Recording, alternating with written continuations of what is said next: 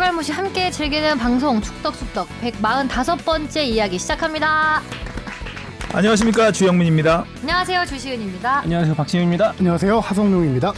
어 저희가 AFC 챔피언스리그 4강전 아. 관계로 하루 미뤄서 녹음을 하게 됐습니다. 어, 주시은 아나운서가 요즘 너무 바빠가지고 일정 자기까지 힘들어요. 방금 목소리 잠깐 나왔는데 벌써 갔어요. 그래요? 어. 나 갔어요? 나 열심히 뭘 하고 와가지고 시네타운 하고 와가지고 그래요.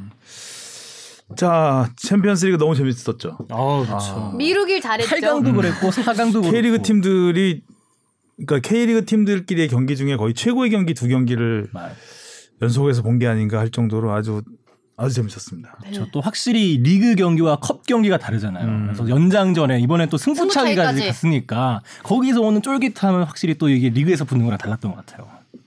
보면서 내심 승, 갈것 승부 차이까지 가자 이랬는데 진짜 가더라고요. 어, 선수들은 죽을 맛인데 보는 사람은 재밌는. 그렇죠. 골들도 멋지고 극적이고 네. 뭐 뒤에서 자세히 스토리도. 많았고요. 네. 자 먼저 댓글부터 가겠습니다. FC 서울 2021님이요. 나상호 인스타 혹시나 해서 보니까 악플들 미쳤네요. 악플러 인생 안타깝네요. 불쌍한 것들 저렇게 살지 말아야겠다. 아 지난 이란전에서 네, 이란전 잘했잖아요. 네. 예, 그, 뭐 이란을 상대로 제가 본 경기 중에 제일 잘한 경기 같은데 만족스럽지 않으셨던 분들이 물론 아쉬움은 있죠. 네. 음, 근데 좀 악플이 도를 넘어서 좀 논란이 좀 많이 됐습니다. 이재성 선수도 악플 많이 받았고 많이 이재성 받았죠. 선수 특히 많이 받았고 나상호 선수도 이제 마지막 교체돼서 들어와서 그나마 교체 타이밍마저 늦었는데 슈팅 음. 골이 될 수도 있었던 슈팅이잖아요. 유효 슈팅이었고 네. 근데 이제 그게 막히다 보니까 좀 심하게 달린 것 같습니다. 자제를 좀 부탁드리고요. 네, 준지님이요. 박진영 봉피디님 이란 전 과몰입하고 감정이입해서 보셨다는 말에서 축구에 대한 진실한 애정이 느껴지네요. 탄식도 나오고 손에 땀을 쥐며 보게 되는 경기였습니다. 뭘? 감정이입을 그런 데다 하시고 어디다 해야 될까? 감정을 좀 아껴주시고요. 아, 네. 오늘 다른 장비 가져왔네요. 다른 장비요? 네, 이거. 아 오늘 폼좀 내봤습니다. 어 그러네요. 음, 또 FT ST SA ZA님 예전에는 이라는 비슷한 실력인데 까다로운 상대란 느낌이었는데 최근에는 그냥 한 단계 위에 있는 팀 같음. 이젠 못 이긴다고 아쉬울 만한 상대도 아닌 듯. 음, 그렇다고 또 너무 한 단계 위라고 볼 것도 아닌 것 같긴 한데 어, 잘하더라고요. 이란도 잘했죠. 예. 사커 러브님 K리그 팬이지만 벤투는 K리그 디스카운트 아니라고 봅니다. 이재성 지쳤다고 생각하는데 절대 아니고 이란이 이재성이 키라는 걸 알고 볼만 잡았다 하면 달려듦. 그게 하나 커팅돼서 골 먹힘. 벤투는 무조건 이길 생각이었고 이재성 지치지도 않았음. 그 다음 이동경 나상호 넣은 후 흐름 되찾고 아깝게 찬스 놓친 거 아쉬웠지만 이란전 너무 고급 축구함. 그런데 황의조가 발이 너무 무거움. 교체 타이밍보다 아쉬운 게 황의조 컨디션임. 그렇죠. 또 황희조 선수가 음. 프랑스 돌아가자마자 기가 막힌 감차. 아, 다른 왜- 사람이 오나 봐요 한국에. 어, 그러니까요. 네, 이 부분 좀 얘기하고 싶은 게 있는데 이재성 선수 측에 좀 얘기를 들어봤는데 어, 지치지 않았다라고 표현하기는 좀 그렇고 체력적으로 아직 풀타임을 뛸 체력이 안 된 상황이에요. 이유가 뭐냐면은 이재성 선수가 지난번 6월달에 A 매치 끝나고 부상을 안고 마인츠로 이적을 하게 되죠. 마인츠에서 이적할 당시에 초창기 팀하고 얘기했던 게 부상이 완벽하게 낫고 체력이 올라올 때부터 경기 뛰겠다라고 얘기가 된 상태였는데 마인츠 팀의 코로나 확진자가 대거 발생하게 됩니다. 아. 거기다 부상자까지 나오게 되면서 이재성 선수가 완벽하지 않은 컨디션에서 선발로 몇 경기를 나서게 아. 되고 그러다 보니 부상 부위가 완벽하게 낫지도 않고 체력적으로 올라오지 않은 상태였어요. 이미 그 무리였네요. 조금 체력적으로 그게 무리인 상태에서 또 한국으로 날라와서 급하게 경기에 또 나가게 되고 며칠 만에 나가게 되고 풀타임을 뛸 체력이 아닌 상태에서 후반에 이제 체력이 조금 떨어지게 되면서 계속 커팅 커팅 당한 뭐 이란의 집중 수비가 있었던 건 맞죠. 그러면서 이제 역, 그 역습으로 실점의 빌미를 제공하게 된 케이스가 된 거죠. 이 부분 조금 서- 네, 설명이 필요할 것 같아서 그래도 이재성 선수도 이제 팀으로 돌아가서 또 도움. 하나. 하시죠. 네. 약간 야속해요 이런 거 보면. 아니에요. 씩씩이님. 감정이입 좀 그만하는. 우리 팀 한국 와서 잘해줬으면 좋았을 텐데. 네. 씩씩이님. 아침 전북대 울산 현대가 더비 진짜 엄청 재미난 경기를 야구에 밀려서 핸드폰으로 보았네요. 실시간 중계도 야구 두 경기 합친 기록보다 훨씬 높던데 진짜 그럴 거면 중계권 반납했으면 좋겠음. 아, 반납이 안 되죠. 없으니까요. 네, 저희 없어요. 음. 반납할 거라서 있었으면 좋겠네요. 전북 울산전도 참 재밌었는데. 전북 울사전이 이제 그, 그 방송사에서 유료 채널로 이걸 맞아요, 했었죠. 맞아요. 네. 네. 아. 그러다가 이제 그 어제 경기였던 4강전 같은 경우는 일반 유료 채널 아닌 일반 채널로 중계를 했어요. 8강전 두 경기가 다 유료 채널이었죠. 어, 포항 경기도 유료였던 것 같은데. 그랬던 것 같아요. 예, 네. 나고야하고. 예. 자 질문이 오, 오늘 질문이 두 개나 들어와 있습니다. 무엇이든 물어보세요. 앙. 식식이 님이 질문도 보내 주셨네요. 안녕하세요. 갑자기 쌀쌀해진 날씨에 모두들 감기 조심하시기 바랍니다. 몇 가지 궁금한 점이 생겨서 메일 보냅니다. 자, 첫 번째 질문이에요. 최종 예선에서 경고를 받고 남은 최종 예선 일정에서 경고를 받으면 그 다음 경기는 못 뛰게 되나요? 혹시 최종 예선 마지막 경기에서 경고 받으면 월드컵 첫 경기는 못 뛰는 건지? 네, 최종 예선 경고 누적 되면 다음 경기 당연히 못 뛰는 거고요. 그거는 너무나 당연한 거고 최종 예선에서의 받은 경고들은 본선에 가면 다 소멸되게 됩니다. 러시아 월드컵 기준으로요. 소멸되게 되는데 하지만 다이렉트 퇴장으로 인해서 징계가 있다 라고 하면 그건 본선에 이어집니다. 아. 음. 이런 예도 좀 있었던 것 같아요. 그죠? 네, 그렇죠. 네, 월드컵 본선 조별리그 1차전 못 뛰는 경우 케이스도 있었죠 이전에. 네. 예. 두 번째 질문이에요. 최종 예선이 2022년 3월에 끝나는데 카타르 월드컵 전까지의 평가전은 몇 번이나 치르게 되나요? 이게 상황에 따라 좀 유동적이에요. 뭐냐면은 우리가 몇 위로 통과하냐 이거에 따라서 다른데 2위까지 조 2위까지 본선 직행을 하게 되죠. 그렇게 될 경우에는 6월달에 네 번의 A 매치를 치를 그 기간이 됩니다. 그리고 9월 달에 두 경기를 치를 수가 있어요. A 매치 캘린더상 11월 달에 월드컵이 열리기 때문에요. 그래서 거기에다가 월드컵 기본적으로 월드, 직전. 월드컵 직전에 어그 규정상 월드컵 개막 3주 전 월요일부터 대표팀 소집이 가능해요. 규정상으로. 그럼 보통 그때 이제 베이스 캠프를 차려서 가고 뭐 출정식을 하고 갈 수도 있고요. 베이스 캠프에서 보통 한두 차례 정도 이제 A매치 평가전을 마지막 치르게 됩니다. 그런 케이스로 봤을 때는 최대 6경기에서 8경기까지가 이제 본선전에 가능한 거고요. 단, 조 3위로 플레이오프를 가게 될 경우 이건 대륙간 플레이 어, 이제 A조, B조 플레이오프를 한번 치르고 대륙간 플레이오프. 대륙간 플레이오프는 상대 팀 상대 대륙은 정해지지 않았어요. 그 직전에 또조그 추첨을 합니다. 추첨을 해서 어느 대륙간 붙을지를 결정하게 되는데 그럴 경우 6월 달에는 플레이오프를 치러야 됩니다. 그럼 실질적으로 9월 달에 A매치 두 경기 그리고 베이스 캠프에서 치르는 경기들 해서 세네 경기로 줄어들게 됩니다. 오. 세 번째 질문입니다. 카타르 월드컵이 2022년 11월 21일 개최인데 내년 K리그와 아챔은 월드컵 전에 끝낼 것 같은데 K리그와 아챔 시작 시기가 궁금합니다. 아시아 챔피언스 리그는 AFC에서 아직 이거 내년 일정에 대한 논의는 아직 시작을 안 했던 걸로 알고 있고요. K리그 같은 경우는 보통 이제 빠르면 2월 말, 보통 3월 초 정도에 개막을 많이 하죠. 3월 1일 그때 개막하는 경우가 많은데 이번 경우는 지금 아직 정해지진 않았지만 연맹에서는 가이드라인을 대충 만들고 있는 것 중에 하나가 2월 중순 정도 개막을 생각하고 있다라고 해요. 서두르는구나. 그렇죠. 그리고 또 빨리 끝내야 되니까 주중 경기를 좀 늘리는 빡빡한 일정으로 이거 이제 구단들과 이거 협의 단계에 좀 있는 상황입니다. 음. 마지막 질문이에요. 이번 아챔 8강, 4강이 전주 월드컵 경기장에서 홈 원정 만관중을 받았다고 하던데 승인은 AFC 쪽에서 했는지 혹시 K리그는 원전 원정 관중 입장 허용 계획은 없는지 알고 싶습니다.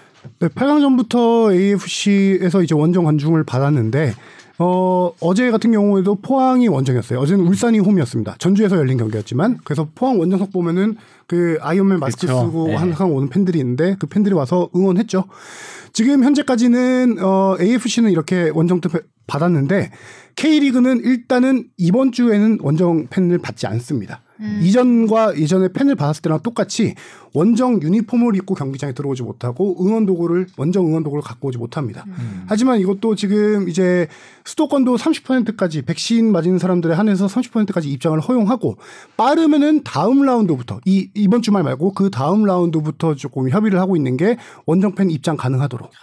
그러니까 뭐 유니폼 입고 응원 도구 갖고 와서 응원할 수 있는데 다만 육성 응원은 안 되는 걸로. 그렇게 지금 논의를 하고 참 있다라고 합니다. 음. 확실히 원정 팬들이 있어야 재밌는 것 같아요. 이번엔 그 전북 울산 경기에서도 마지막에 이동경 선수가 골 넣은 다음에 그렇죠. 관중 원정 관중. 상에서 이렇게 우와 한 번 하니까 경기장이 들썩였잖아요. 아 그런 또 장면이 한번 나와야 이게 본인 입장에서도 재밌거든요. 어제 챔피언스리그 같은 경우도 후반 극적으로 포항이 동점골이 터졌을 때 포항에서 육성 응원 소리가 들리긴 했죠. 네, 들리긴 어, 다 들리긴. 했는데 육성은 어떻게 참아요? 맞아, 그. 승부차기 할 때 우 이거 하고. 해설위원이 그때 한 멘트가 기억이 남는데 아 지금 육성은 금지돼 있지만 심정적으로는 이해가 갑니다. 이렇게 얘기를 고개를. 끄덕일 수밖에. 없죠. 이해하죠. 이어서 질문 받을까요? 네. 박태건 님입니다. 안녕하세요. 오랜만에 질문 드립니다. 최근 제주FC의 경기력 상승으로 기분 좋게 방송 듣고 있네요. 제가 방송을 주로 출퇴근할 때 차량에서 많이 듣는데 지난주 방송에 기자님들께서 시리아전 리뷰를 할 때 시리아 시리아 할 때마다 제 핸드폰이 자꾸 대답을 해서 너무 웃겼네요. 아 시리아. 네, 지금도 대답하겠네요. 시리아 그럼 질문 드리겠습니다. 지난주 해축 세리에 A 라치오와 인터밀란의 경기에서 정규 시간 90분이 끝난 후 라치오의 라모스 선수가 인터밀란의 코레아 선수에게 장난을 치다가 퇴장을 당하는 해프닝이 발생했습니다. 이미 정규 시간이 다 끝난 상황인데도 심판이 경고나 퇴장을 줄 수가 있는 건가요? 그렇다면 선수나 감독들은 언제까지 긴장의 끈을 잡고 있어야 하나요? 그리고 경기 중이 아닌 경기 후에 받은 퇴장이라도 일반적인 퇴장처럼 다음 경기 출장 정지 같은 제재가 발생하는지도 궁금합니다. 갑자기 찾아온 초겨울 감기 조심하시고 이번 주 제주 대 전북 제주에 많은 응원 부탁드립니다. 네, 감기 조심할게요. 감사합니다. 그 주심의 어떤 판정이라든가 징계 권한은 명확하게 딱 그 얘기를 하자면은 선수들이 경기 시작 전에 라커룸에서 나오는 순간부터 경기 끝나고 라커룸에 들어가기 전까지가 유효합니다. 아, 그러니까 그러면 그 경기 직전에 몸 풀 때도요? 그- 아니 경기 시작 전에 킥오프 전에 킥오프. 킥오프 직전 라커룸에서 음. 나와서 대기하 터널에서 대기하잖아요. 음. 그 라커룸에서 나오는 그때부터? 순간부터 음. 경기 다 끝나고 라커룸 들어가기 전까지인데 그렇기 때문에 간혹 가다가 이제 하- 경기가 아닌 그라운드 위가 아닌 그 선수들 들어가는 터널 있잖아요. 가끔 가다 하프 타임에서 몸싸움이 발생하기도 하죠. 그때 심판들이 경고 퇴장 줄 수 있습니다. 어. 그리고 경기 끝난 뒤에도 터널에서 뭐 몸싸움 발생하거나 심판에게 거센 항의를 하거나 그럴 경우 퇴장 경고 다 줄 수 있습니다. 그래서 어, 선수들이나 감독들이 긴장 풀려면 라커룸 들어가서 풀어야 되는 상황이고요. 아. 착해야 되겠네요. 그 예전에 그래서 그거 생각나는 것 같아요. 그때 그 박진섭 감독님 FC 서울에서 있을 때 심판 두- 그 판정이 마음에 안 들어하고 경기 종료 후에도 따졌던 게 있었거든요. 그래서 다른 선수들 특히 기성용 선수들이 이 감독님을 말리고 있었는데 그때도 이제 레드 카드를 꺼내더라고요. 그래서 댓글에 아니 왜 경기가 끝났는데 레드 카드를 주냐? 경기 끝나고 레드 카드를 주면 의미가 없잖아요, 사실 크게. 어, 그런 그런 좀 경우가 종종 있었는데. 있습니다. 경기 끝나고 이제 항의로 인해서 경고받고 퇴장받는 사례가 꽤 많이 있고요. 그게 이어져요 그러면? 그럼요. 그 징계는 일반 경기와 똑같은 징계입니다. 음. 경고가 누적되거나 뭐 퇴장당하거나 그러면 징계 한두 경기 징계받는 건 똑같습니다. 음. 이 상황 같은 경우 좀 억울하지 않나요? 그래도 좀 친구끼리 오랜만에 만나서 음. 물론 져서 이제 마음이 좀 아플지 모르겠지만 마음이 좀 앞선 경우 같긴 한데 나쁘잖아요. 둘이 워낙 둘이 워낙? 전 소속팀에서 같이 뛰었던 동, 그 동료였는 친했는데 승패가 갈린 상황에서는 그 음. 이제 친분을 넘어 경기 결과에 영향을 미치니까 아니 경기 결과에 따라서 기분이 달라지니까 음. 못 받아준 건데 나중에는 둘이 또잘 어, 화해하고 그렇게 했다라고 하더라고요. 분위기 파악 못해서 아, 근데 또 당하는 감정이입을 저 거지, 이러면은. 괜히 퇴장 준 사람만 좀 민망해질 수도 있을 것 같기도 해서 그러니까 우리 지난 음. 진짜 친한 친구들이 장난치듯이 진팀 선수한테 이기 팀 선수가 뒤에 가서 달려가서 어부바 업힌 거예요 등에. 그대로 업어치기를 근데 이제 그 그러니까 당한 선수가 예. 당한 선수가 기분을 기분 상해하고 그럼요. 이랬기 때문에 이제 퇴장을 준 거죠. 그렇죠. 예. 거기서 또 이- 이후에 약간 몸싸움 비슷하게 그러니까 발생하다 보니까 되치기가 나오니까 퇴장을 준 거죠. 알겠죠. 그러니까 상대 선수를 그러니까 그 비신사적인 행위로 본 거죠. 네. 그렇죠. 네, 그렇게 그런- 봐야 그런 되겠죠. 것 같네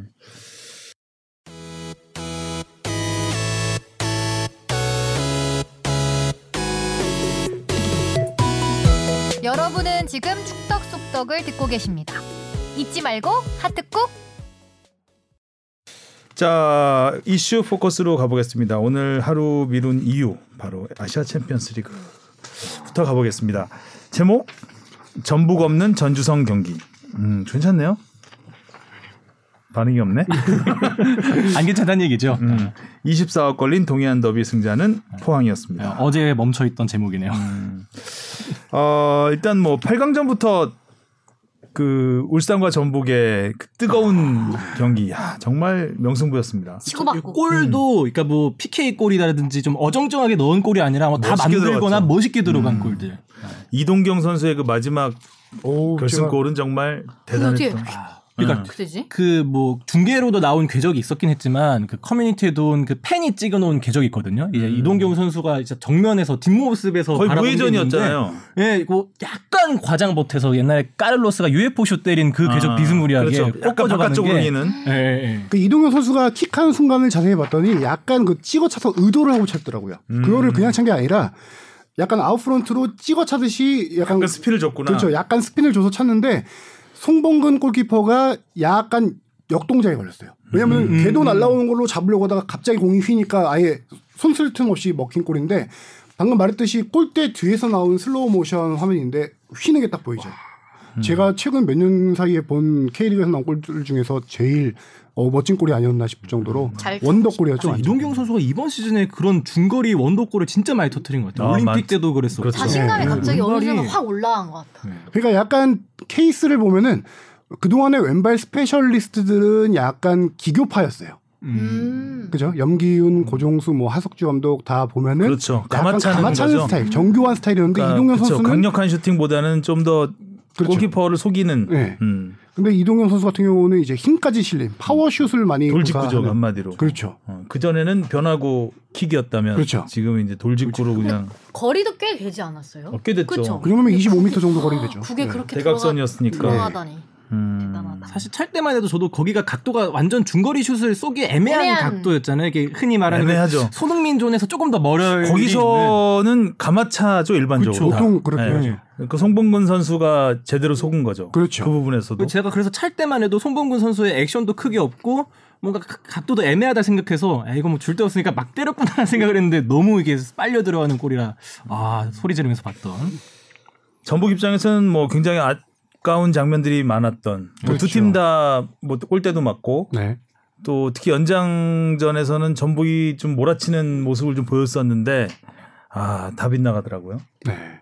특히 그 마지막 직전에 구스타보의 구스타보. 네. 헤딩 슛이 골대 맞고 나오고 일루첸코가 또 그걸 네. 놓치고 아, 이날 경기는 근데 진짜 울산 홍명보 감독이 경기 준비를 잘했다라고 느껴지는 게 어, 전북의 강점을 많이 봉쇄시켰어요. 물론 실점이 많이 나온 경기도 했지만 전북이 최근 경기력이 많이 좋아진 게 백승호 선수가 많이 올라오면서 4-1-4-1 전형의 포맷이 확 잡혔어요. 음. 원볼란치로 백승호가 중앙에서 중심을 잡아주거든요.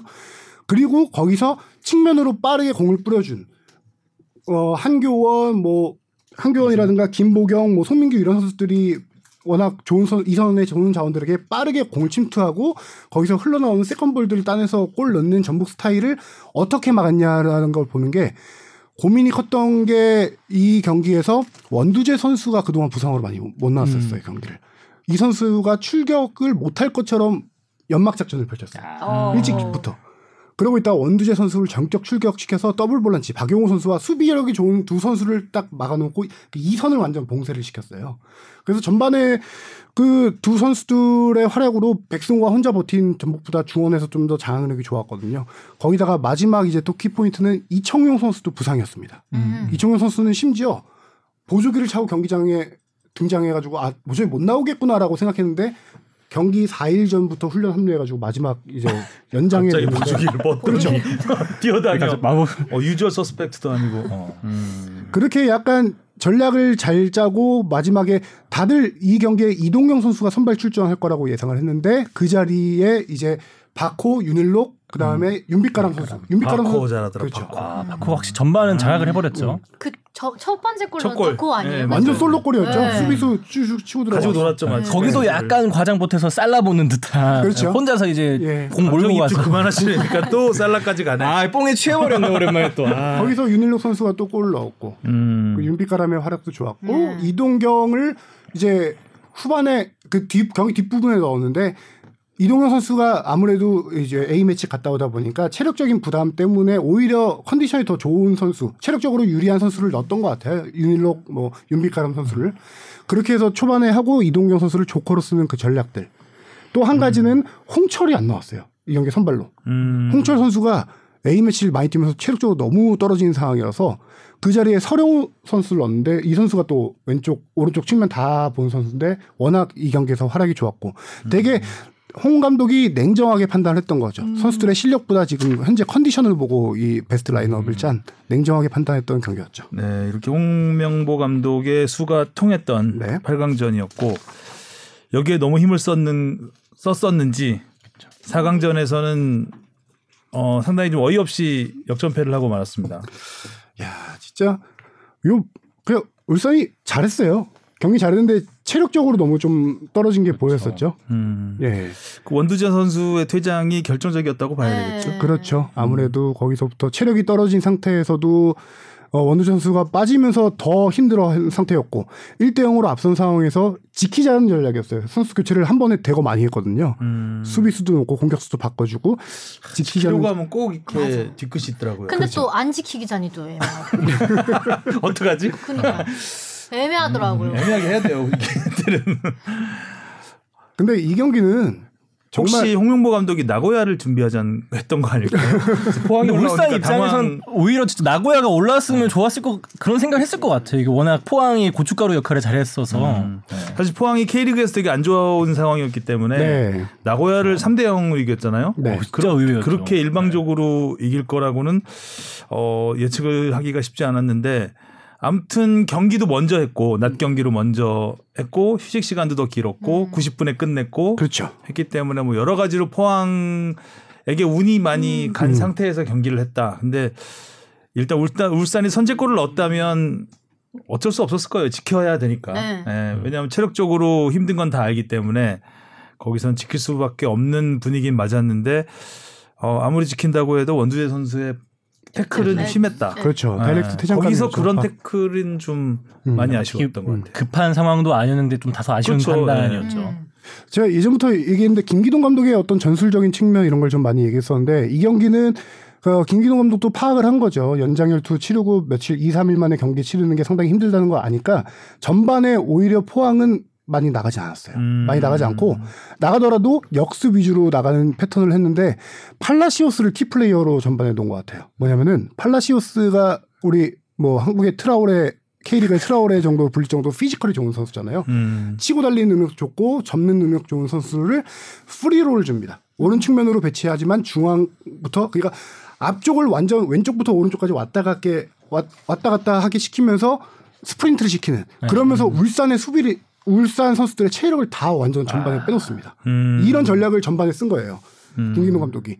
그리고 후반에 실점을 하고 아 진짜 포항 여기까지구나. 손 기자 참 분석 때. 잘하죠.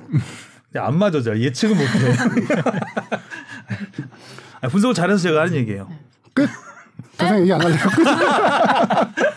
아니, 아니, 아니, 뭐, 아니, 귀에, 뒷, 아, 깜짝- 뒷이야기가 더 중요한데. 어, 아니, 귀에 쏙쏙 박히게 네. 설명을 해주니까 재밌어서 네, 그래서 후반에 골 잘 들어가고 잘했다. 어, 감질맛 나. 어, 나. 어, 하다 들려주세요. 말아요 분석. 맞아. 음. 자 팔라시오스가 일단 전반에 휘졌고 네. 후반은 또 어떻게 달라졌어요 그러면? 아 후반에 먼저 선제 실점을 하고 나서 예. 진짜 그 이후에도 뭐 포항은 이제 많이 체력을 빼놓고 포항이 계속 뭐- 많이 몰아친 경기였습니다. 그러다가 진짜 포항이 아 여기까지구나 싶다고. 다들 생각을 할 때 변수가 하나 발생한 게 아까 말했던 원두재. 원두재 선수의 퇴장이었죠. 그러니까요. 예. 그리고 교체 선수들이 대거 투입되고 울산 그러면서 포항이 진짜 일방적으로 몰아치고 있었는데 거기서 저도 끝까지 진짜 당연히 포항이 여기까지구나 생각했는데 그랜트 선수의 그 골이 거기서 털 줄 몰랐던 거죠. 그러니까요. 그 사이에 방향도 정말 애매한 곳으로 와가지고 희한한 궤적을 조현우 그리면서. 골키퍼 네, 선방쇼가 완전 있었죠.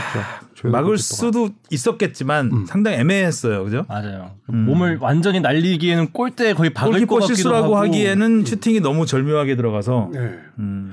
그래서 저는 포항의 이번 시즌 아시아 챔피언스 리그를 보면은 어 물론 당연히 실력도 있겠지만 실력 이상의 행운이 많이 있다는 운도 많이 따른 거죠. 왜냐면은 이거를 보면요. 포항이 지난 시즌 3위를 합니다. 플레이오프 아니 플레이오프를 치러야 돼요. 아시아 챔피언스 리그. 음. 근데 플레이오프를 안 치릅니다. 아 코로나? 때문에 아니요. 중국의 장수가 구단이 아, 해체되면서 포기했구나. 플레이오프 상대가 없어 아니 저기 어. 플레이오프를 치르지 않고 본선에 직행을 하게 됩니다. 어, 그리고 포항이 본선에서도 저기 조별리그에서 3승 2무 1패인가 해서 조 2위를 기록하게 되는데요. 아, 조 2, 3연, 조 2위? 어. 근데 조 2위 중에서 다섯 개팀 중에서 세개 팀이 상위 성적으로 올라가야 되는데, 뭐 자력으로 진출 못하는 상황이었어요. 음. 마지막 경기에서 전북이 간바 오사카를 맞아요, 이겨주면서 맞아요. 극적으로 16강에 진출을 하게 됩니다. 와, 운이 뭐지 이 흐름? 음.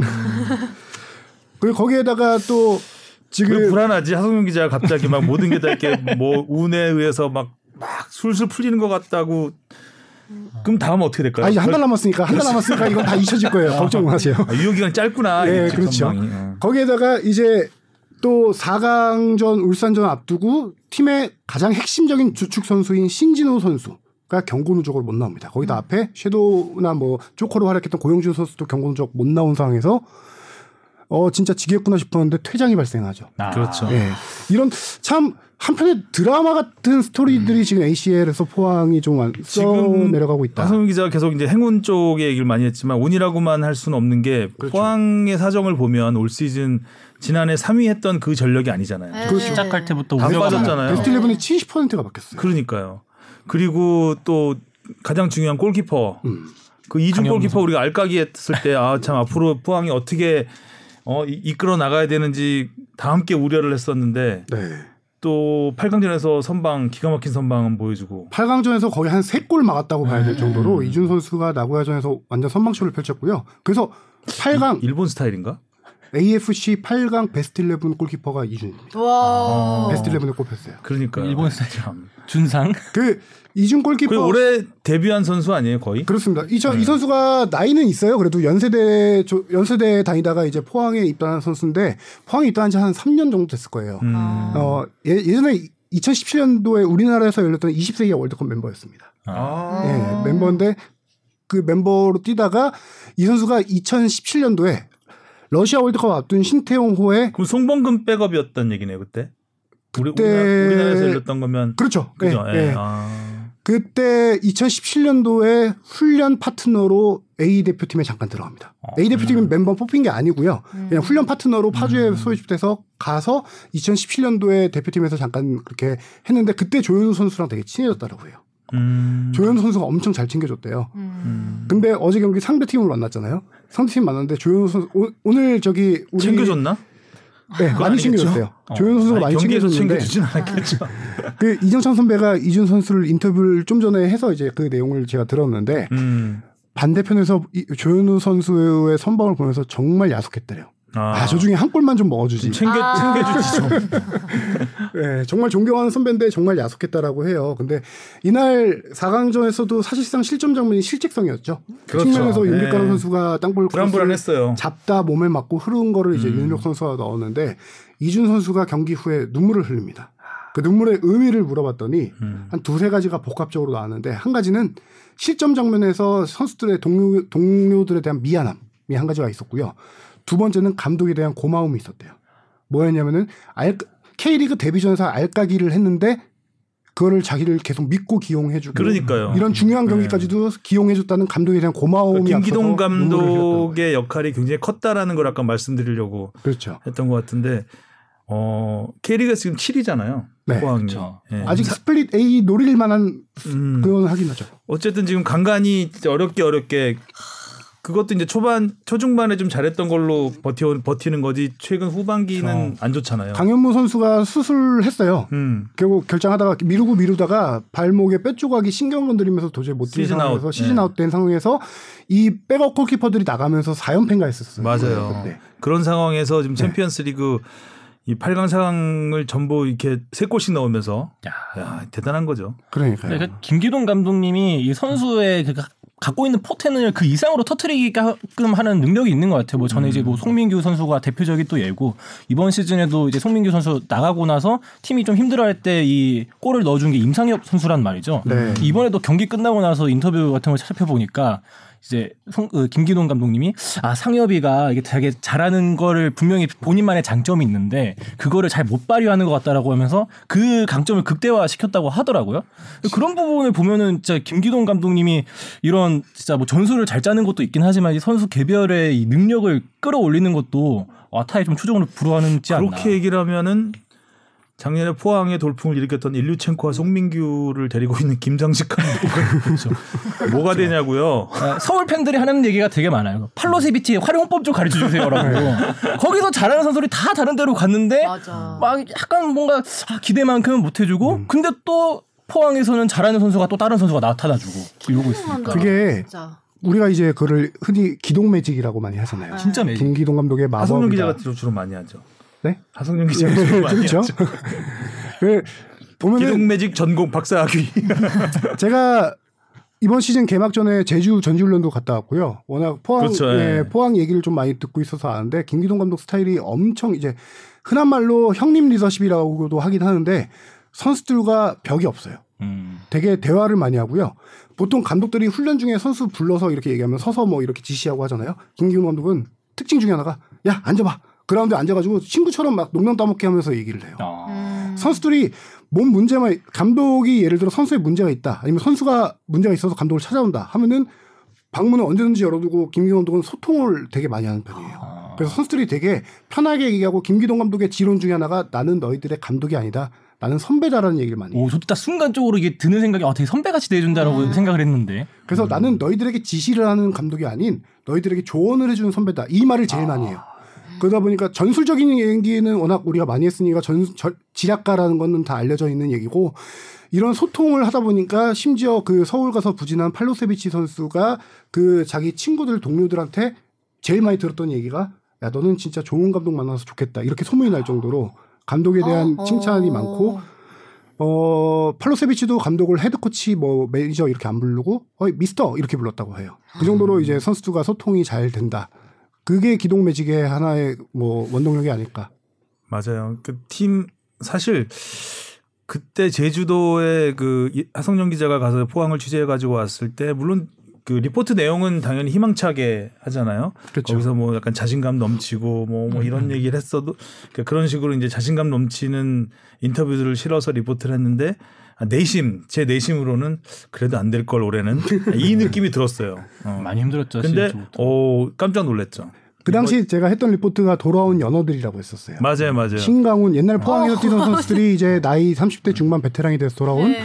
신강훈, 뭐 오범석 뭐 이런 선수들이었거든요. 음. 그래서 실제로 근데 선수들이 지금도 신강훈 선수가 측면에서 뛰다가 지금 중앙으로 올라와서 뛰어주고 팀의 중심을 워낙 잘 잡아준다라고 해요. 음. 그거는 이준 선수가 실제 아까 좀 전에 인터뷰에서 밝힌 얘기인데 형들이 너무 후배들에게 편하게 대해주고 음. 팀을 잘 이끌어준대요. 그래서 눈물 아까 눈물 마지막 이유 하나 얘기 안 했는데 신강훈 선수가 우는 거 보면서 눈물이 나왔다고 하더라고요. 음. 형들이 얼마나 절실했을까 이런 생각 때문에 더 눈물이 나왔다고. 그 단기전은 이렇게 팀 전력 이상의 뭔가가 더 필요한 것 같아요. 운도 맞습니다. 있어야 되고 약간 기 이게 분위기가 굉장히 중요한 게 아닐까라는 생각을 해봤습니다. 울산과 이렇게 울산이나 전북 이런 팀들하고 비교해 보면 그 name value가 확 떨어지잖아요. 포항 선수들은 그럼요. 특히 뭐 골키퍼 가장 중요한 골키퍼가 신인이니 네, 더군다나 승부차기가 있는 무대였는데 경기 운영이 쉽지 않았을 텐데 어쨌든 어 승부차기까지 끌고 가서 뒤집는 거 보고 참 대단하다는 생각을 했습니다. 어제 경기 선발 라인업 보고 나서 선발 라인업은 그냥 뭐 원래 예상대로 나왔구나라고 싶었고 서브를 봤어요. 서브 봤는데 아 도저히 교체 출전할 선수가 없다라는 정도의 생각이 들 정도로 음. 오랜만에 김호남 선수 봤어요. 네, 김원현 선수 봤고 뭐 이호재 선수 정도 네. 있었는데 음. 어, 어느 정도로 포항이 선수들의 저기 유출이 많았냐면은 보통 한티한 시즌에 30명 중반으로 팀을 꾸립니다. 음. 근데 선수들이 워낙 많이 빠져나가다 보니까 올 시즌에 신인 11명을 팀에 합류시킬 정도로 음. 선수가 없었어요. 포항. 음.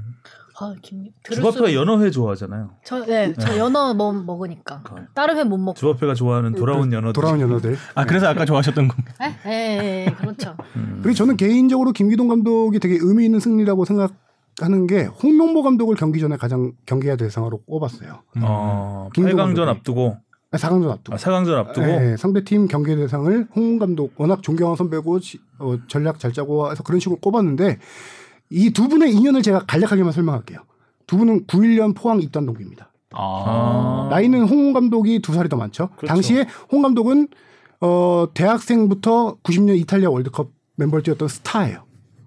그리고 대학 졸업하고 91년에 포항에 입단하고 김기동 감독은 고졸 연습생이었습니다. 음. 둘이 입단 동기이자 룸메이트였습니다. 그래서 빨리 아, 들어왔구나. 그 룸메이트까지 했었구나 그때. 룸메이트여서 당시부터 그냥 대화 말 걸기도 힘든 정도의 스타 플레이어잖아요. 홍명보 감독은요. 그리고 홍명보 감독은 바로 첫 해부터 계속 당연 주전으로 뛰었고 김기노 감독은 그로부터 임대 가고 뭐 한 2년 뒤에 프로를 데뷔합니다.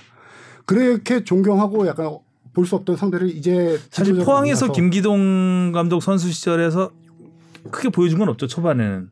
그렇죠. 예. 부천 SK에서 김기동 감독이 본격적으로 이제 미드필더로 성장을 하게 됐고 우리가 김기동 감독을 이제 별명을 철인이라고 하죠. 음, 음. K리그에서 어, 이동욱 선수에 의해서 다 깨, 깨지긴 했지만 최고령 음. 득점을 갖고 있었고 아. 그다음에 필드 플레이어 최고 최다 출전 500 어. 한 경기가 뛰었을 거예요. 맞아요. 네.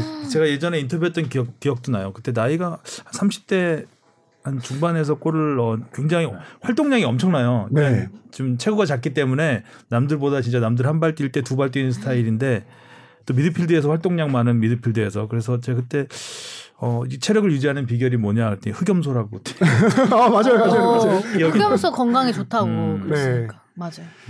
김기동 감독이 2009년에 우리가 흔히 아는 파리아스 매직 있잖아요. 포항이 우승했을 때 음. 그때도 사우디 팀을 꺾고 우승을 했었거든요. 어. 그 당시 우승 멤버입니다. 선수로. 아. 그 당시에 어 아마 제 기억으로 결승은 못 뛰었을 거예요. 그때- 그때도 이미 나이가 김기동 감독이 30대 후반 거의 정도 됐을 때였으니까요. 은퇴를 11년 했으니까 2009년이면 37, 8 정도 됐을 텐데 어 선수와 감독으로 아시아 챔피언스 리그 우승하는 게 우리나라에 딱 한 명 있습니다. 잠깐만 누구, 누구실까요? 홍명보? 아 홍명보는 우- 우승을 못했구나 홍명보 감독은. 아 모르겠네요. 신태용 감독입니다. 아 신태용 감독. 어. 천안 천안 시절에 하고 성남 시절에 맞다. 그렇죠. 음. 그 2010년도에 성남 감독으로 아시아 champions리그 우승을 한 뒤에 나온 멘트가 지금까지 회자되는 그 멘트입니다. 난 난놈이다. 아, 나나나 난 난놈이다. 난놈이다. 아, 확실히 남다르죠 그분은. 그때 이제 말 아시아 잘하시네. 아시아 최초였어요. 음. 아시아 최초로 그래서 선수와 인도네시안 인도네시아, 인도네시아 감독, 계시죠. 예. 네. 지금 아시아 최초로 선수와 감독으로 챔피언스 리그 우승을 했는데 이제 김기동 감독이 두 번째로 그 도전을 하게 되는 거죠. 어. 알힐랄이죠 상대는 네, 사우디 알힐랄인데 진짜 힘든 팀이긴 해요. 힘들죠. 장소는 어디서 하죠? 사우디에서 합니다. 사우디에서. 좋네. 사우디 홈에서 또. 그렇죠. 그 팀에는 우리가 잘 알고 있는 장현수 선수가 그렇죠. 중앙수비 주전으로 활약을 음. 하고 있고요. 아. 공격수들이 엄청나요. 일단은 일단 뭐 돈으로 많이 그렇죠. 고미스란? 고미스란 선수가 있어요. 고미스는 우리 프리미어 리그를 좋아하는 선수들은 다알 텐데 옛날 프랑스 국가대표 출신이고요. 스완지 시티에서 기동용 선수와 함께 뛰었는데 당시에 화제가 됐던 게 골르면 항상 기어다니는 세레모니 했던 선수. 아. 꽤 많이 기어 다녔던 것 같아요. 예, 많이 기어 다녔죠. 많이 넣었나 보네요 그만큼. 그러니까 그거 그렇죠. 많이 기억나잖아. 음. 그 선수가 있고 마테우스 페레이라라고 브라질 출신의 선수가 있는데 지난 시즌까지만 해도 프리미어리그 웨스트 브롬에서 두 자릿수 득점했던 선수. 음. 뭐 무사 마레가 이 포르투에서 한 4년 전에 20골 이상 넣었던 선수. 외국 외국 선수들의 name값이? 아주 유럽에서 다 통했던 선수들이 많거든요. 거기다가 지금 최종 예선에서 잘 나가는 사우디 국가대표가 6명이 있습니다. 와. 상당히 아, 쉽지 그래요? 않은. 음. 하지만 포항은 계속 8, 16강, 8강, 4강 다 언더독이었잖아요. 전력 하성윤 기자가 이제 사우디. 팀 칭찬하는 거 보니까 왠지 잘할 것 같은 생각이 들어요. 어디 칭찬만. 또 자, 네. 상금 얘기만 하나 간단하게 아, 얘기해야 상금. 될것 같아요. 이 상당히 포항에겐 중요한 의미입니다. 그쵸. 아, 그래도 직원이 그렇죠. 많이 줄어들었는데. 네. 돈이 피, 돈 중요하죠. 상금 받아서 이제 팔라시오스 데리고 오면, 데리고 오면 되겠네. 아, 저기 팔로세비치 데리고 오면 되겠네. 일단 조별리그든 토너먼트든. 승리 수당 5만 원, 무승부 수당 만 아, 5만 원. 5만 달러. 5만 달러. 야근 수당도 아니고 아, 죄송합니다. 뭐 일당 얘기하는 줄 알았어요 갑자기. 식대 아닌 식대? 예, 그렇죠. 거마비 거마비. 선배 5만 원이 아, 진짜 5만 원. sorry. 뭐 초등학교 짜장면 사주는 것도 아니고 승리 수당. 오늘 탕수육이다. 승리 수당 5만 달러, 무승부 수당 달러. 1만 달러. 16강 진출 10만 달러, 8강 진출 15만 달러, 준결승 진출 25만 자왜 달러. 원으로 들리냐고 달러가 25만 원. 10만 원. 네.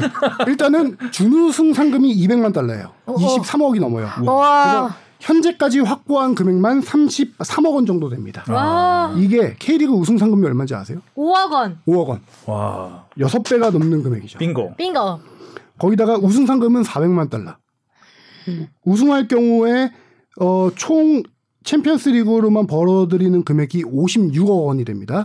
근데 여기에 우승자들은 뭘 나갈 수 있죠? 클럽 월드컵. 피파 클럽 월드컵. 아. 거기서는 출전만 해도 한 경기도 못 이기고 출전만 해도 200만 달러에 상. 우와. 중요하다. 대박이다. 아, 저는 그래서 오히려 걱정되는 게 이, 오히려 프런트 쪽에선 지원이 더 줄어드는 거 아닌가? 어, 이게 생각보다 전 줄어도 팀이 잘 나가네 이러면서 그럴 수도 더 있어요. 아껴도 되, 아, 그런 경우도 거 아니야 있어요. 네. 이러면서 그래서 클럽 우승할 경우 클럽 월드컵까지 갈 경우 한 80억 원이 들어와요. 79억 몇 천만이 들어오는데 음, 지난 시즌 프로축구 연맹이 공개한 포항의 선수단 총 연봉액이 78억 정도 됩니다. 70일 1년 예산을 그냥 번 거네요. 예산까지는 아니고 선수단 네, 연봉 네. 총액을 와. 1년 예산은 100억 정도 좀 넘겠죠. 선수단 연봉 총액을 이 한 시즌에 그 대회로 벌수 있는 아주 절호의 기회를 잡았고 어떻게 해서도 이겼으면 좋겠다. 그렇죠. 포항이 현재 빚이 있어요. 그래서 송민규 선수를 팔 수밖에 없었던 것도 이종류 21억 원을 발생한 걸로 이제 빚을 갚았거든요. 빚이 한제 알기로는 40억 정도 되는데 절반을 송민규 선수를 이적시키면서 갚았죠. 음, 그 빚을 좀 갚고도 이제 남을 돈들이 빚을 빚을 네, 비질이. 아 죄송합니다. 빚과 계속 거슬리죠. 좀. 네. 네. 5만 원 빚을 그림자. 있어서 제가 5만 원이 너무 웃겨서 그냥 말 안 했어요. 승리수당 5만 원. 진짜 5만 원. 돈 너무 많이 쓰는 거 아니에요? AFC에서? 아, 5만 원. 자, 주급 5만 원을 받는.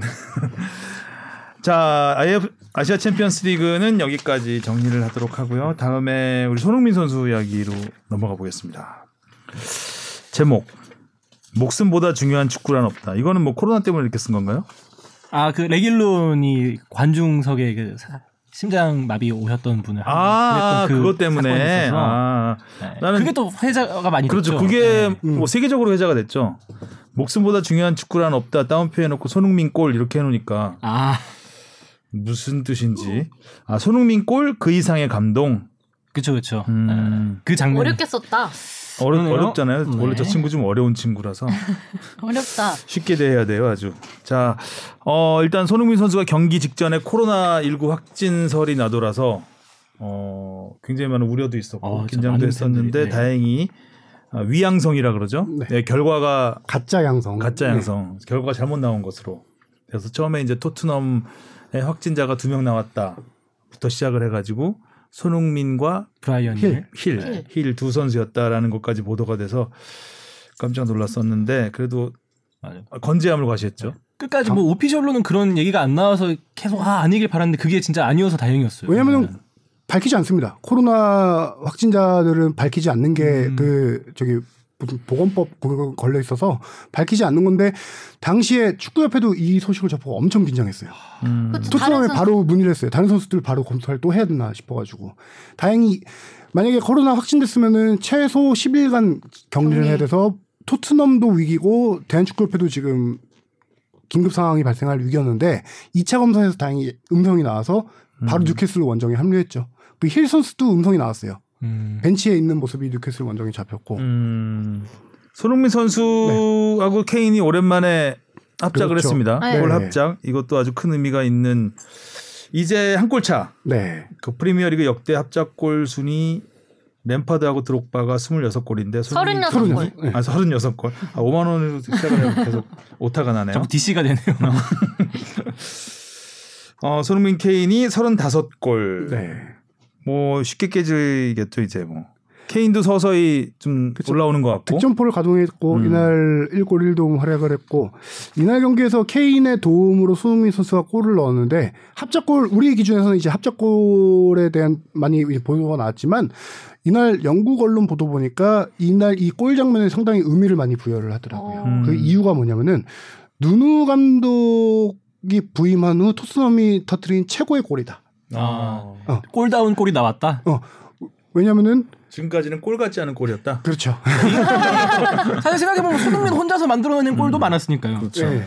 그러니까 누누 감독이 진짜 하고 싶었던 플레이가 나온 골이었다라는 평가가 많더라고요. 저는 약간 그 손흥민과 케인의 위치가 바뀐 것 같다는 느낌도 음, 살짝 맞죠. 받았어요. 네. 보통 손흥민이 그런 패스를 주고 그렇죠. 케인이 그렇게 넣는 경우가 더 많잖아요. 네. 케인이 컵백을 하는 좀 이례적인 그렇죠. 측면에서 어. 뚫고 들어왔잖아요. 굉장히 네. 어떻게 보면. 손흥민 입장에서는 골 넣기 쉽게 공을 받아서 네. 또 손흥민 선수가 되게 그 뒤쪽으로 잘 우- 움직이면서 음. 받아먹기 좋은 곳으로 딱 갔죠. 네. 이, 이 장면을 보면은 선수들의 어떤 개인 역량도 있고 팀의 전술적인 측면도 있고 두 가지를 다 볼 수 있는 게 어, 이 골에 관여한 선수들이 은돔벨레, 모우라, 케인, 손흥민 이 순서대로 갔어요. 음. 당시에 은돔벨레는 이 경기에서 올 시즌 최고의 활약을 펼친 경기였고요. 드디어 은돔벨레가 은돔벨레가 모 모우라한테 공을 처음에 줬을 때 케인은 옵사이드 위치였습니다. 음. 이게 원래 정해 그 선수 팀에서 훈련했던 그 연습했던 것 같아요. 이런 식으로 뒤로 음. 빼주고 앞으로 해주고 사이드 찔러주고. 근데 당시 모우라가 케인의 위치를 봤을 때 옵사이드다 보니까 그 당시 모우라가 들어가야지. 드리블 한번 음, 치죠. 치죠. 음. 근데 그 타이밍에 손흥민 선수의 움직임을 봐야 돼요. 손흥민 선수가 그 타이밍에 침투를 합니다. 아. 그때 손흥민 선수 뒤에 있던 수비수가 같이 오면서 케인이 온사이드가 돼요. 음. 그 타이밍을 봐서 모우라가 찔러준 거고. 음. 그러니까 이게 그 케인의 움직임, 은돔벨레 패스, 모우라의 또 킬 패스 이 타이밍이 되게 선수들이 그 이건 개인 역량으로 그 타이밍을 잰 거고 와, 작전으로 패턴 연습을 했던 게 통한 거고 와 이게 누누 감독이 하고 싶었던 축구다라는 평가가 이 골 장면을 두고 많이 영국의 여덟 경기 만에. 평가하죠. 와, 박원석 기자 칭찬하면 토트넘 칭찬하면 근데 어떻게 그렇게 하지? 음, 축구를? 칭찬을 축, 아니 축구를 여기서 좀 많이 하기 쉽지 느꼈나 봐요. 않은데. 어, 다 그렇게 하려고 하죠. 근데 그렇게 되는 경우는 많지 않은데 어, 모우라부터 그러면 이게 딱 그 약속된 움직임이었다. 예, 저는 그죠? 예, 그렇게 네. 보는 거죠. 듣고 보니까 그러네요. 이번 경기에서도 진짜 그래도 이번 시즌에서는 가장 좋은 경기를 보여줬다는 게 승리했던 경기도 한 골을 뭐 어떻게 겨우겨우 하나 넣어서 그걸 지키면서 승리를 그렇죠. 만들어냈잖아요. 근데 이번 경기는 그래도 물론 실점을 하긴 했지만 골을 이제 오랜만에 좀 대거 터뜨리면서 음, 세 골이나 네, 넣었어. 근데 또 그렇게 되면 또 아쉬운 게 사실 뉴캐슬이 지금 되게 어렵잖아요. 이게 최하위에 있고 아직 1승도 못한 팀인데 이런 팀을 그래도 상대로 money가 생겼잖아요. 그쵸 이제 money가 생겨서 최고 다 이제 부자를 품은 뉴캐슬 입장에서는 일단 올해 잘 살아남아서 내년 시즌을 기약하는 중동 음. 또 이 겨울 이적. 시장에서 또 뭔가 움직일 수도 있고 그죠? 지금 당장 오늘 좀 전에 나온 소식인데 경질했습니다. 예, 브루스 상호 합의하에 경- 아 진짜요? 네. 감독 브루스 감독 대신 지금 코치로 감독 대행을 하는데 거기에 엄청난 네임밸류의 감독을. 데려오겠죠. 누가 그렇겠지? 이제? 빵빵하니까. 지금 노시는 분 누가 있죠? 뱅 뱅거? 최강희 감독도 오시고 계시죠. 최강희 감독 누구? 김기동 감독은 혹시 물망이 안 올라 있나? 기동 매직. 최용수, 박진석 최용수 감독도 오고 계시죠. 아, 그거는 그 저기 구단주죠.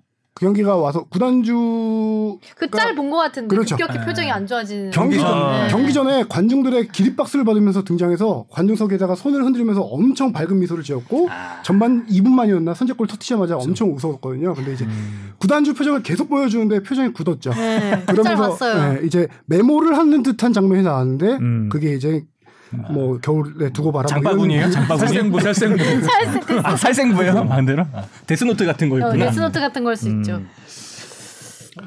어, 뉴캐슬이 앞으로 보여줄 변화도 굉장히 기대가 됩니다. 그렇죠. 지금 뭐 맨시티처럼 정말 스타 플레이어 감독까지 스타 군단으로 만들어 가지고 뭔가 해보겠다는 생각이 가득하겠죠. 맨시티의 그 유명한 만수르보다 재산이 10배 많다는. 그러니까 만수르보다요? 여기 혼자가 아니잖아요. 네. 사우디 사우디 펀드, 펀드, 예. 어, 펀드니까. 국왕이 있는 음. 펀드죠. 무슨 기분일까? 음, 그 정도 돈을 갖고 있어요? 네. 아, 또 뉴캐슬이잖아요. 이름도 새로운 그러네, 성. 새로운 성. 음. 신성. 그리고 이 경기는 아까 말한 대로 레길론 얘기를 빼놓을 수가 없겠죠. 음. 근데 특이했던 장면은 레길론이 그게 그 응급 환자 발생했을 때가 전반 40분인데 그냥 좀 그냥 지나간 얘기니까 약간 우스개로 얘기해 보면 레길론이 전반 30분 정도에 렌즈가 빠져가지고 아, 의무팀한테 렌즈를 껴달라고 요청을 합니다. 어. 렌즈를 끼고 나서 그 확 트인 시야로 관중석을 봤다. 이런 없는- 그렇죠. 아, 렌즈를 안 꼈으면 운명처럼. 그렇죠. 네. 눈에 들어왔다. 그래서 이 피파의 선수들 stat 하는 거에서 레길론의 시야를 만점 줘야 되지 않겠냐 이런 얘기로 많이 관중석에서 발견하기 쉽지 않은데. 아니, 예. 과- 발견을 해도 네. 선수가 그렇게 움직이기 쉽지 않죠. 네. 그렇죠. 얘기하기가 어. 어렵죠. 관중석에서 알아서 하겠지라고 생각하는 경우가 많죠. 또 더군다나 그때는 이제 손흥민 선수가 코너킥을 차는 이제 토트넘의 찬스였으니까 그렇죠, 예. 한번 그 기세가 올랐는데 그걸 한번 끊어가는 걸 네. 이제 쉽게 하기는 어려웠을. 것 같아요. 네. 음. 정말 뭐 레길론 선수 뭐 그 앞뒤 상황이 다 나오진 않았지만 그때 행동만 봤을 때는 진짜 뭐 물불 안 가리고 정확하게 판단을 해서 심판한테 얘기하고 또 그 뒤에 멋있었던 건 다이어가 바로 저 음. 의료진한테 가서 저기 응급 환자 생겼으니까 빨리 가달라 하는 게 그러니까요. 아, 그, 그리고 뭐 경기 멈춘다고 해서 싫어하는 팬도 없고 다 이렇게 박수 치면서 잘 되기를 기원하는 모습이 보면서도 좀 예, 가슴이 좀 뭉클해지는 그, 응급 환자분은 정말 골든 타임이 잘 지켜진 게 쓰러지자마자 관중들이 그라운드에 얘기를 한 거예요. 음. 그래서 레길론이 그 위치에 있었으니까 그걸 듣고 이렇게 주심한테 얘기했고 아. 제세 동기 투입 5분 만에 제세 동기가 그 심장 마사지를 했고요. 주변에 다행히도 응급의가 있었대요. 어머 어머. 경기장에. 와 소름 돋아. 그 응급의 인터뷰까지 실렸는데 자기 생애 최고의 순간이었다라고요.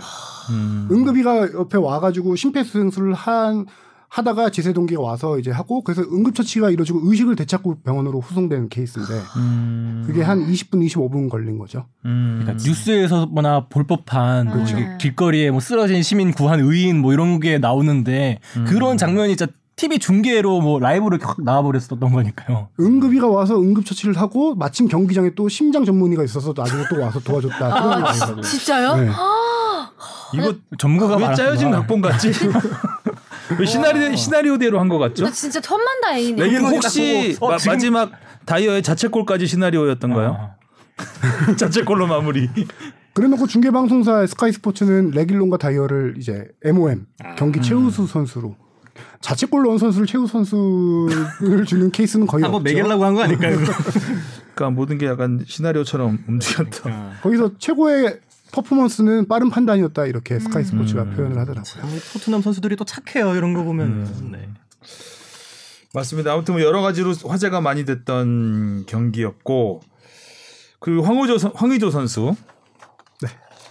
아마 황의조 선수가 프랑스 간 이후 가장 멋진 골이 아닌가. 네. 아, 아그 전 경기에 또 나왔던 골이 그 멀티골 터뜨렸을 때 한 골 되게 그것도 멋있었는데 이거는 아 이게 더 멋있.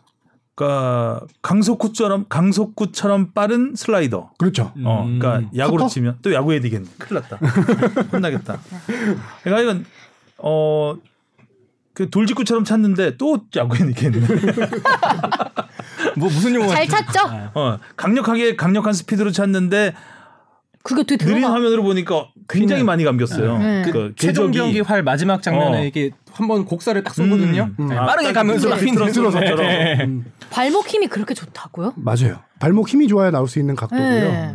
황희조 선수의 장기예요. 이거는 약간 반박자 빠른 타이밍에서 감아차는 게 원래 황희조 선수의 장기인데 어 투개 폼도 나오고. 그렇죠. 어 이 경기가 중요했던 게 140주년 경기에다가 보르도의 레전드들이 다 모인 경기였어요. 아. 거기다가 시축을 저기 98 프랑스 월드컵 국가대표 감독 누구였죠? 어 에메자케? 네, 에메자케. 에메자케. 에메자케가 시축을 하고 그 레전드들이 다 모인 경기에서 이런 아, 이런 멋진 쳤어요. 경- 에메자케가 골 보르도 넣었다고? 감독이었나요? 보르도에서 선수 시절 아 선수. 시절에. 아 그래서 막 이렇게 그 유니폼에다 뽀뽀하는 세레머니를 했구나. 막 약간 음. 여러모로 의미가 있었나 보네. 레전드들 앞에서 현재 내가 에이스다 이걸 확실하게 보여주고 아 근데 부상 정도는 나왔나요? 예, 지금 그 에이전트랑 얘기를 했는데 다행히 인대 손상은 발견되지 않았어요. 음. 지금 프랑스 언론에서도 인대 염자 정도로 나오고 있는데 인대가 만약에 손상이 됐다라고 하면은 최소 2개월 정도 봐야 됩니다. 오 그렇게 오래 가나요? 그렇죠. 인대 파열이라든가 뭐 이런 거 있으면은 2개월, 2, 3개월까지 가는데 아파해서 네. 그죠? 근데 다행이었던 거는 한 가지 시그널을 좀 봐야 되는 게 정말 심각한 부상이었으면은 벤치에 안 앉아요. 바로 들어가요. 음. 라커룸 들어가서 바로 병원으로 후송되는데 황의조 선수는 중계에도 잡혔지만 벤치에 앉아서 발 음, 얼음 뭐. 이렇게 치료받는 벤치에서도 엄청. 아파하더라고요. 네. 약간 또 놀랐나? 음. 그때 그게 네. 딱 말하면은 발목이 꺾인 거잖아요. 상대 음. 발을 밟고 발목이 꺾인 건데 복숭아뼈가 엄청 부어오릅니다. 중계 장면에도 그게 잡혔어요. 음. 근데 그 벤치에 앉았다는 것 자체만으로도 본인이 아 파열까지는 아니다라고 느껴, 느낌이 있죠. 느낌이 본인이. 있는 거죠. 음. 그래서 다행인 게 만약에 무릎이 돌아갔으면 큰일 나거든요. 그렇죠. 네. 무릎이 더 심각해지죠. 최소 십자인대가 손상은 가요 그러면. 근데 무릎이 아니라 발목만 꺾인 거라 역시 발목 힘이 강하구나. 그렇죠. 그럴 수 있어요. 음, 발목으로 버텼으니까 무릎까지 안 갔겠죠. 네. 그래서 최악은 피한 상황이라서 지금 어, 프랑스 언론들도 수주 정도 최는 결정할 수 있다라고 예상을 하는데 이게 이제 빠르게 회복을 하면은 정말 한 두세 경기 안에 돌아올 수도 있는 상황이고요. 현재 보르도 상황을 보면은 진짜 더 빨리 복귀를 시키려고 하지 않을까라는 생각도 들어요. 아? 황의조 말고는 없어요. 없잖아요. 네. 니앙이라는 선수를 영입했는데 지금 폼이 안 좋거든요. 황의조 대체할 선수가 있긴 하는데 너무 지금 상황이 안 좋아서 음. 이제 관건은 우리 벤투의 11월 달에 A매치에 합류할 수 있냐 없냐 여부일 것 같은데 그때까지는 회복이 되지 않을까라는 생각도 들고요. 음. 뭐 그 정도라면 회복이 되겠죠. 네. 11월 한- 첫째 주는 아니지 않아요? 이번에는? 10 며칠이었던 것 네, 같아요. 뭐 첫째 주, 둘째 주. 네. 뭐 회복도 회복인데 이제 계속 경기를 뛰어서 예. 경기 감각이 또 뽕피디는 계속 A 매치에서나 좀 잘해주지라는 생각만 하고 있어 머릿속으로 지금. 아그 골에 A 매치에 들어가서 참 멋있었을 텐데 음. 컨디션이 왜 이렇게 홈 경기죠. 첫 경기가 네. 네. 홈하고 원정 홈하고 아랍에미리트. 아랍. 네, 네. UAE 홈 다음에 하고 이라크 이라크 원정을. 가게 되죠. 음 그리고 페네르바체 김민재 선수는 첫 퇴장을 당했습니다. 이 퇴장이 또 약간. 논란이 좀 네. 있었죠. 굳이 퇴장까지 줄 게 뭐가 있느냐. 음. 경고 누적 퇴장이었는데 두 번째 상황에 대해서 페네르바체 구단에서 굉장히 세게 나온 것 같아요. 페네르바체 구단에서 오피셜로 이 판정에 대한 불만을 드러냈죠. 어떻게 어. 드러냈냐면은 페네르바체 TV가 있습니다. 거기서 경기를 월- 이제 풀로 다 보여주다가 전반 23분에 김민재 선수가 퇴장당한 순간 중계를 꺼버립니다. 어머. 그리고 블랙 화면이 뜬 상태에서 이 이상은 축구 경기가 아니다. 아, 여기서부터는 예, 여기서 아니다. 축구 경기가 아니다. 아예 중계를 안 합니다. 아하. 여기까지가 축구 경기였다. 그뭐 페네르바체 TV라는 게 유튜브 채널인 거야? 진짜 뭐 예, 그렇죠. 토스원 아, TV 이런 식으로 홈페이지 같은 데서 예, 홈페이지에서 하는 음. 건데 경기를 다시 보여주다가 23분에 끊어버리고 거기서 이제 이 심판 판정에 대한 불만을 드러내는 걸 오피셜로 이제 밝히죠. 어, 멋지네요. 오피셜인데 좀 거치네요. 야, 개인 그러니까. 방송 하듯이 어, 밝혀버렸네 거치네요. 오피셜을. 더 이상은 축구가 아니다. 음. 그리고 경기가 끝난 뒤에 페네르바체 회장이 인터뷰를 팬들 서포터스석 앞에 가서 이걸 합니다. 저기 메가폰이라고 하나요? 그리고 아. 심판 판정에 대해서 불만 엄청 드러내고 인터뷰를 하는데 아주 강하게 얘기를 하죠. 터키 심판계가 썩었다. 음. 한두 번이 이게 일반적이라면 이제 뭐 다른 우리나라도 마찬가지고 그러면 굉장히 센 징계를 받을 것 같은데. 그렇죠. 네. 뭐 가능성이 있겠죠. 음. 근데 어, 이런 상황을 떠서 이게 실제 뭐 파울 경 퇴장 경고로 퇴장감이다 아니다라는 분- 의견은 분분하고 김민재 선수도 약간 조금 팀에게 미안했다 이런 인터뷰 밝힌 상황이지만 회장도 나서고 구단도 이렇게 나서고 해주는 거 보면서 김민재 선수가 많이 힘을 얻지 않을까라는 생각이 들어요. 음. 팀에 대한 로열티가 상당히 많이 생기지 않을까. 음. 아 내가 지금 팀에게 되게 미안한 상황인데 구단에서 나를 이렇게 나를 위해서 어 이렇게 해주고 있구나. 해- 해주니까. 그렇죠. 팀에 대한 충성심이 상당히 생기지 음. 생길 그런 어떤 사건이죠. 음. 또 해- 벌써 그 정도 입지가 됐구나라는 생각도 들고요. 그렇죠. 음. 예. 그리고 김민재 선수가 빠진 다음에 물론 수적 열세도 있었지만 실점은 많이 했다라는 거. 김민재 선수의 어느 정도 영향력이 크다는 걸 좀 알 수 있었죠. 그럼 다음 경기는 못 나오. 어 리그 경기는 못 나오죠. 리그 경기 못못 나오는데 나오죠. 지금 우리 녹음이 밤 12시 공개되고 새벽 1시 45분에 유로파 리그 경기가 있습니다. 음. 페네르바체. 그 경기. 나오게 되죠. 어. 별개의 리그 음. 대회니까요. 음. 그리고 울버햄튼의 황희찬 선수는 백패스 실수로 실점의 빌미를 제공했습니다. 다행히 뭐 팀은 역전 기적 같은 역전승을 기적 같은 예, 역전승. 골을 거두면서 10분에 몰아서 넣었나요? 네. 마지막 10분에. 음. 네.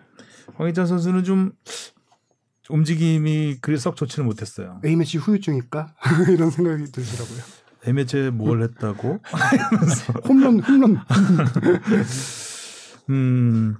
아무튼 뭐 해외파 선수들도 계속해서 좋은 뭐, 아 정우영 선수 얘기 안 했구나. 정우영 선수도 새 구장 1호 골, 네. 새홈 구장 1호 1호 골. 네. 어, 의미 있는 유로파 골이죠. 파크죠. 1호 골이고 시즌 정우영 3호 골. 선수야말로 이제 벤투 보고 있나. 음. 약간 그 느낌으로 그렇죠. 어, 정말 프라이부르크에서는 확실히 자리를 잡은 것 같은 느낌이 들어요. 지금 시즌 3호 골이잖아요. 네. 프라이부르크 최다 득점자입니다. 어머. 아, 지금 벤투의 최다 팀 내 최다 득점자가 엄청 많아요.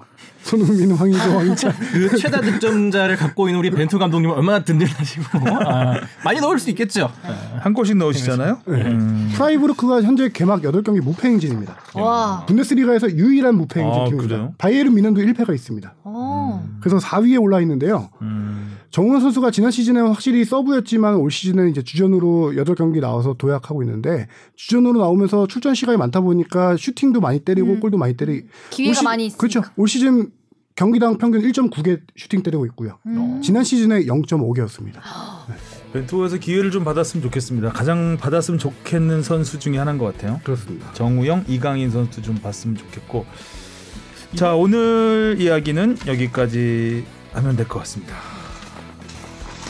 날씨가 많이 추워졌어요. 네. 갑자기 기운. 건강 조심하시고 거의 뭐 하루에 방송이만 대여섯 개씩 하다 보니까 지금 잠깐 쉬는 시간에 와서 아니 출연료가 5만 원도 안 될 텐데. 그러니까요. 5만 원이면 5만 원 안 되죠. 어. 아, 아쉽다 말들. 자 아닙니다. 출연 수당 5만 원 그날까지 한번 쭉 달려가 봅시다. 자 오늘 수고하셨고요. 다음 주에 만나요. 안녕. 안녕 고생하셨습니다. 만나면 내 마음은 자꾸만 어려지고 있고 널 그린 올드널 널 향한 올